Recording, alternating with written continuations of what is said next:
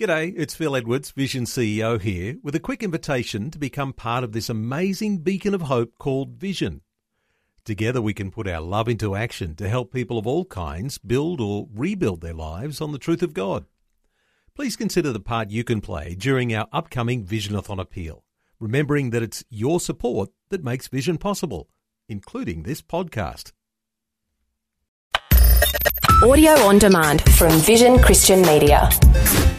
The secret of Christian happiness is found in the way a believer thinks. The Bible says Christians are to be transformed by the renewing of our minds. Today, on A New Beginning, Pastor Greg Laurie points out that we need to let God's thoughts be our thoughts. You fill your mind with the truth of God, it changes your outlook. Now, I'm not talking about you know, positive thinking or possibility thinking. I'm talking about having the mind of Christ. This is the day when the lost are found.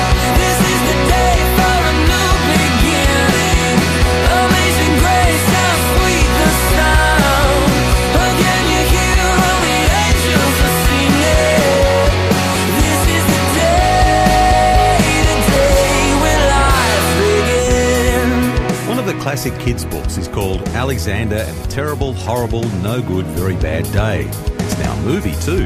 How's that for a title? Does the Lord ever have a terrible, horrible, no good, very bad day? Wouldn't think so. Could we say the same thing? How can we begin to let God's thoughts permeate ours?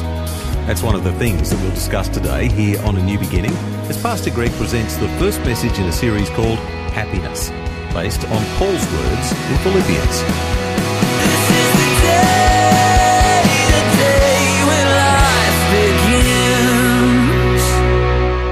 Title of my message is Happiness, Where to Find It, Philippians chapter 1. And that is one of the main themes running through the book of Philippians. Yet, the fact of the matter is, as circumstantially, the apostle Paul, the author of this book, had nothing to be happy about. He had nothing outwardly to rejoice about. He didn't write this from some ivory tower. He was writing this from a prison cell in Rome. And you know what? Paul knew a lot about personal hardship and discomfort. And yet he's brimming with joy and he's talking about happiness. He's chained to a Roman guard day and night. His case was coming up shortly, but Paul didn't know how it would turn out. He might be acquitted. He might be beheaded. Uh, he originally wanted to preach in Rome and he ends up here as a prisoner. And if this isn't bad enough, many of the believers were against him. They were spreading lies about the great apostle. So he was under the most miserable circumstances imaginable. And yet here he is rejoicing. At least 19 times in these four chapters, Paul mentions joy, rejoicing, or gladness. You might write these notations down. When he first thought of the Philippian believers, it brought a smile to his face. And in Philippians 1, 3 to 4, he says, I thank my God upon every remembrance of you, always in prayer, making request for you all with joy. So Paul was Southern. Make request for y'all with joy. So when he would think about the believers there, it would bring a smile to his face. When he encouraged them to work together as Christians, he got joyful thinking about it. In Philippians 2, he says, if there's any consolation in Christ, if any comfort of love, if any fellowship of the Spirit or affection and mercy, fulfill my joy and be like-minded, having the same love, being of one accord, of one mind. So Paul said, man, that, that makes me happy. When we can work together, that brings me joy. You know, I'm thrilled at a crusade when I see people come forward, but I'm equally as thrilled when I see all y'all out there helping to get the job done. And I look down and I recognize this usher and I know this counselor and this person working in security and this other person helping tear down equipment or build the stage. And, and I look at all these folks and I think they're all here serving the Lord and, and serving the Lord together. And that is a wonderful thing. Listen to this. Even when he thought of his potential death, there was still this happiness and joy. Because Paul writes in Philippians 1:21, for me to live is Christ and to die is gain. If I live in the flesh, this will mean more fruit from my labor. And what I'll choose, I can't tell, but I'm hard pressed between the two. Having the desire to depart and be with Christ, which is far better. Nevertheless, to remain in the flesh is needful for you. And being confident of this, I'll remain and continue with you all for your progress and joy of faith. But here's the bottom line of Paul's happiness. It's found in Philippians 4 4 when he says, Rejoice in the Lord always. And again, I say, rejoice. That's the key. It's rejoicing in the Lord. It's not rejoicing in your condition or rejoicing in your circumstances or rejoicing in your current emotional state or rejoicing in something else. It's rejoice in the Lord. Now, having established this, a couple of questions come to mind. Number one, how could Paul be so positive, so happy, so jubilant in such adverse circumstances? And number two, is this something I can experience today? And if so, how? Let me answer the second question first. Yes, you can experience this joy, but you must meet the criteria that is laid out in this book. And the secret to happiness is found in another word that is often repeated in the book of Philippians, and it is the word mind. M-I-N-D, mind. Paul uses the word mind 10 times. He uses the word think five times. At the times he uses the word remember, and that's 16 references to the mind.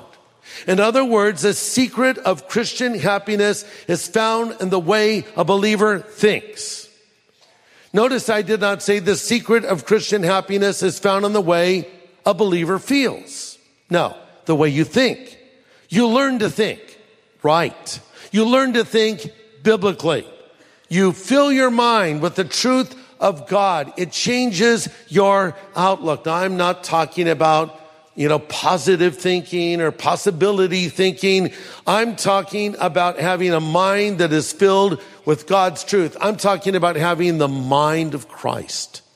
And Paul writes, let this mind be in you, which was also in Christ Jesus. So it comes down to the way that you think. And Paul filled his mind with God's truth. And he shows us how to live happily and in harmony with other people.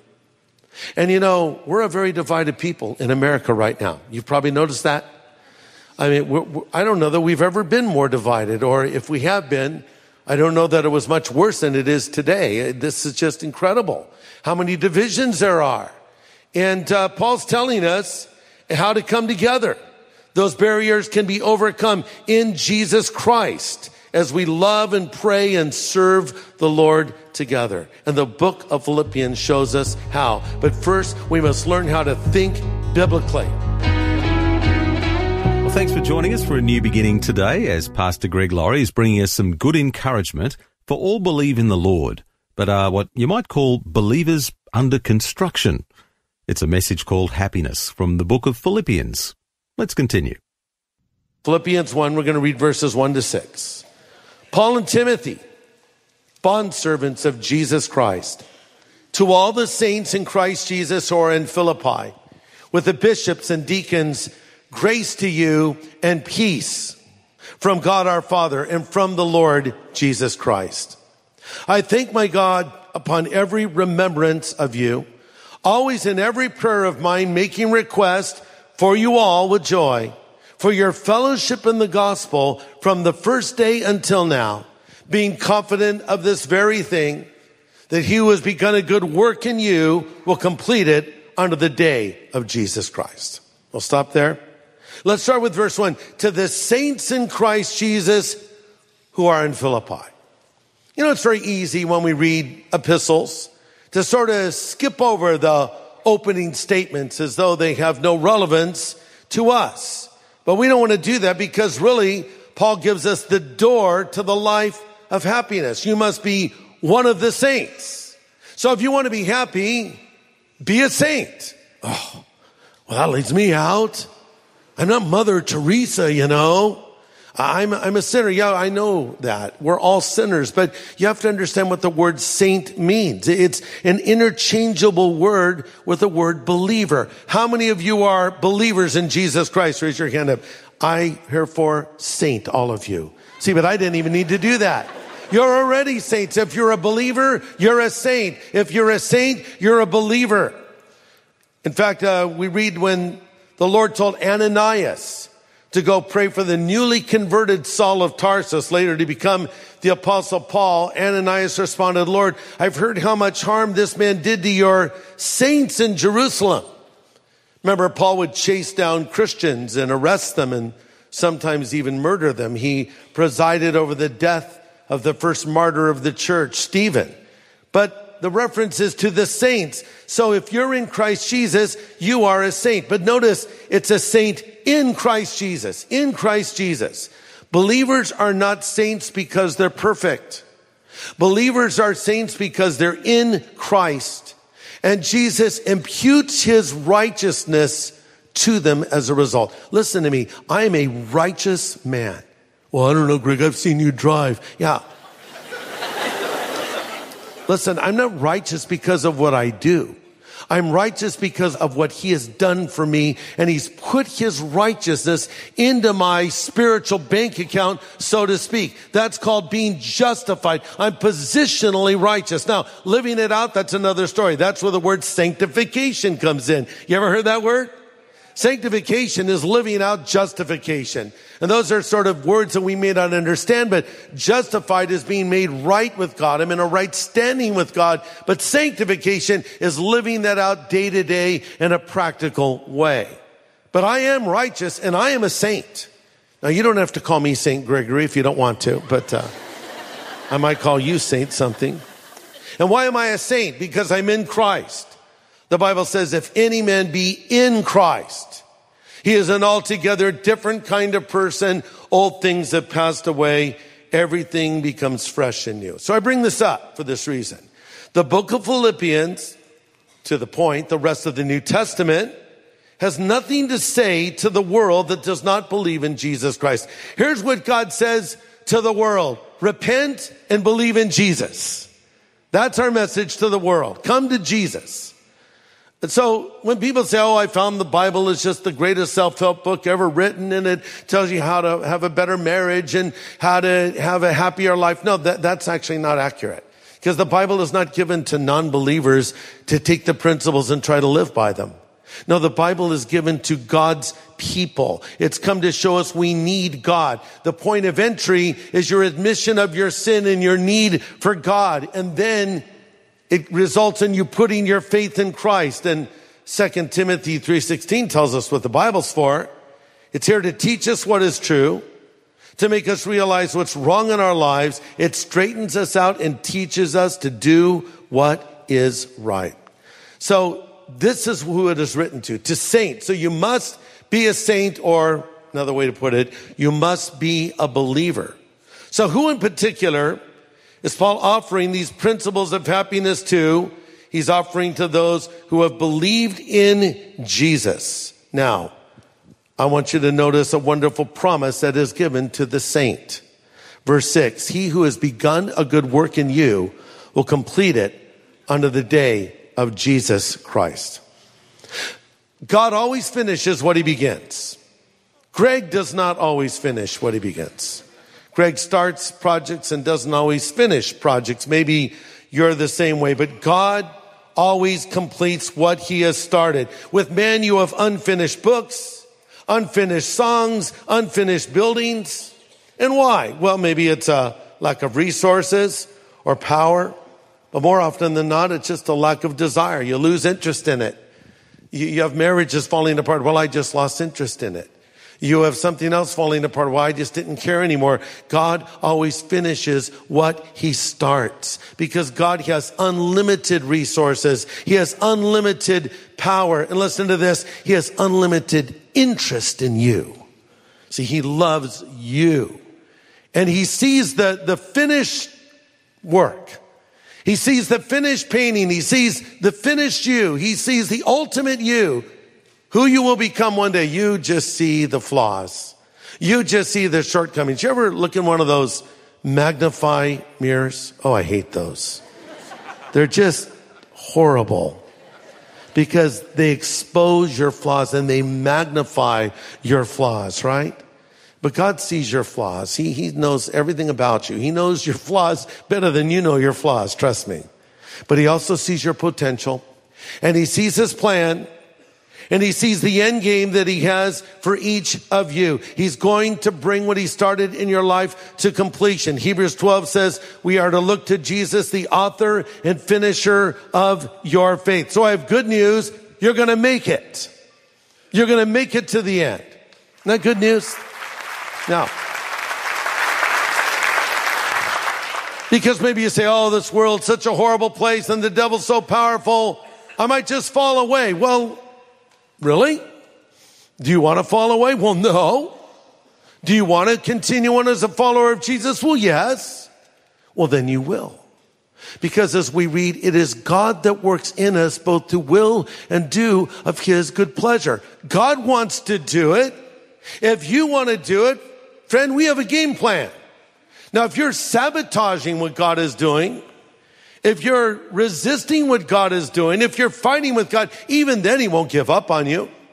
Even then he will patiently bring you along. But if you determine to rebel against his plan, well, yeah, you, you can end it, but that's not God's fault. That's your fault. But listen, the bottom line is you're going to make it if you want to make it. If you're willing and desiring to go forward as a Christian, then you will. It is God that works in you.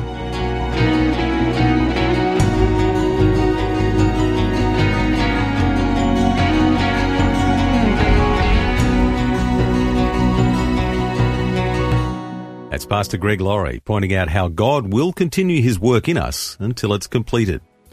And next time, some even more good news as Pastor Greg continues his happiness series with some more insights on where we can find real, lasting happiness. The kind of happiness that only the Lord can provide. I hope you can join us, same time on Monday. In the meantime, have a great weekend.